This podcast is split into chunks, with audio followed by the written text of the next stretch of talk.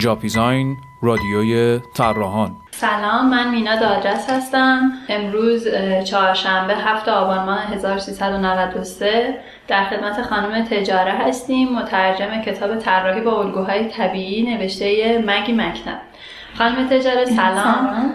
خودتون اگر لطف کنید برای ما معرفی کنید سلام خدمت شما و همه کسایی که علاقه من هستم به این شاخه هنری. من سارا تجاره هستم. طراحی صنعتی خوندم. عضویت علمی دانشگاه آزاد وارد تهران غرب هستم. کتاب طراحی با الگوهای طبیعی رو ترجمه کردم که سال پیش جزو کتاب برتر در زمینه ترجمه شد. و ممنون. خانم تجاره چرا کتاب طراحی با الگوهای طبیعی؟ یا اصلا چرا کتابی که مگی مکنب نوشته؟ بس به خاطر اینکه مثلا نویسنده کی بوده کتاب رو انتخاب نکردم. در درجه اول زیبایی خود کتاب منو گرفت و به قول حضرت علی که باید ببینیم اول کی چی میگه نه اینکه کی میگه. اول جذب خود زیبایی خود کتاب شدم. اما خب بعد از اون وقتی که مثلا با مسائلی تو کتاب مواجه شدم که درکش برام سخت بود یا اینکه هنوز توی ایران بعضی از اون واژه ها نیومده بود وقتی از خود ایشون پرسیدم و با خودشون ارتباط برقرار کردم که خودشون واقعا معلم فرهیخته هستن. چقدر با دلسوزی و مهربون مهربونی پاسخگوی سوالاتم بودن و به حال آشنایی با ایشون هم افتخاری بوده برای من. گروه هدفتون چه کسایی بودن خانم تجاره یا اینکه فکر می‌کنید که به این نیازهای گروه هدفتون تو ترجمه این کتاب پاسخ دادین؟ راستش بله گروه هدفم همه کسایی بودن که در واقع علاقه من هستن یه جورایی هم به هنر و هم طبیعت. ولی در واقع این کتاب یه کتابی نیستش که صرفا فقط هنری باشه و بخش خاصی رو بخواد. یه جور هم عرفانی هم هنری به گفته که توی مقدمه کتابم نوشتم. به گفته خود در واقع کسی که این مقدمه رو گفتن این کتاب تنها یک کتاب برای روشنسازی برخی روابط در طبیعت و هنر نیست. یک مکاشفه است و سفری به درون داره و در کنار اون مکاشفه درونی توجه رو به دنیای بیرون می‌بره. تقلیدی آگاهانه از نبوغ طبیعت رو به ما معرفی می‌کنه.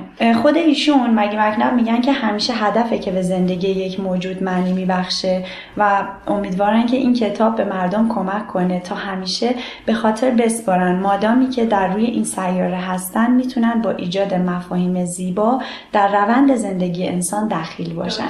برای بهره برداری بیشتر و استفاده موثرتر از این کتاب چه منابع دیگه ای رو پیشنهاد می‌کنیم به مخاطبه که در کنار این مطالعه کنم من خودم دقیقا همون مثلا بخشایی که حس می‌کردم نیاز داره به اینکه منابع دیگه ای رو مثلا ببینن یا به سایت های دیگه ای سر بزن همونا رو تو اون بخشا معرفی کردم. یه سری سایت هایی هستش که معرفی شده داخل کتاب و فکر می‌کنم که می‌تونه کمک کنه و کلا هم منابعی که راجع به ممکنه زیست شناسی باشه و به طبیعت مربوط باشه مستقیما می‌تونه خیلی مفید باشه. به نظر خودتون چه چیزی این کتاب نسبت به کتابای دیگه متمایز می‌کنه؟ خب به نظرم همین که یه دیدگاه خاصی داره یعنی فقط بیومیمیکری رو فقط از لحاظ زیست شناسی یا فقط صرف هنری بودن بررسی نکرده بلکه اومده یه روحی به قضیه داده. از جنبه عرفانی هم اون رو مطرح کرده من خودم با اینکه مثلا از یه قوم دیگه هستم از یه جای دیگه کره زمین هستم تونستم با این در واقع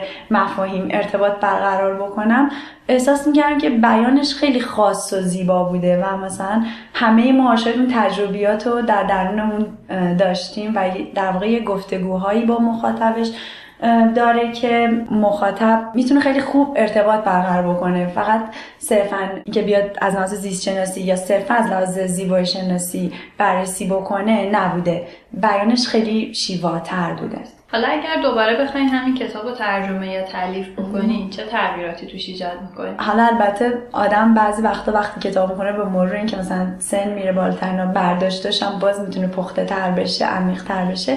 این موضوع هست ولی خب من تا حد امکان در حد توانم سعی کردم که در واقع اون دینی که دارم و اون چیزایی که یاد گرفتم از ایشون به نفع احسنت و با زبون ساده.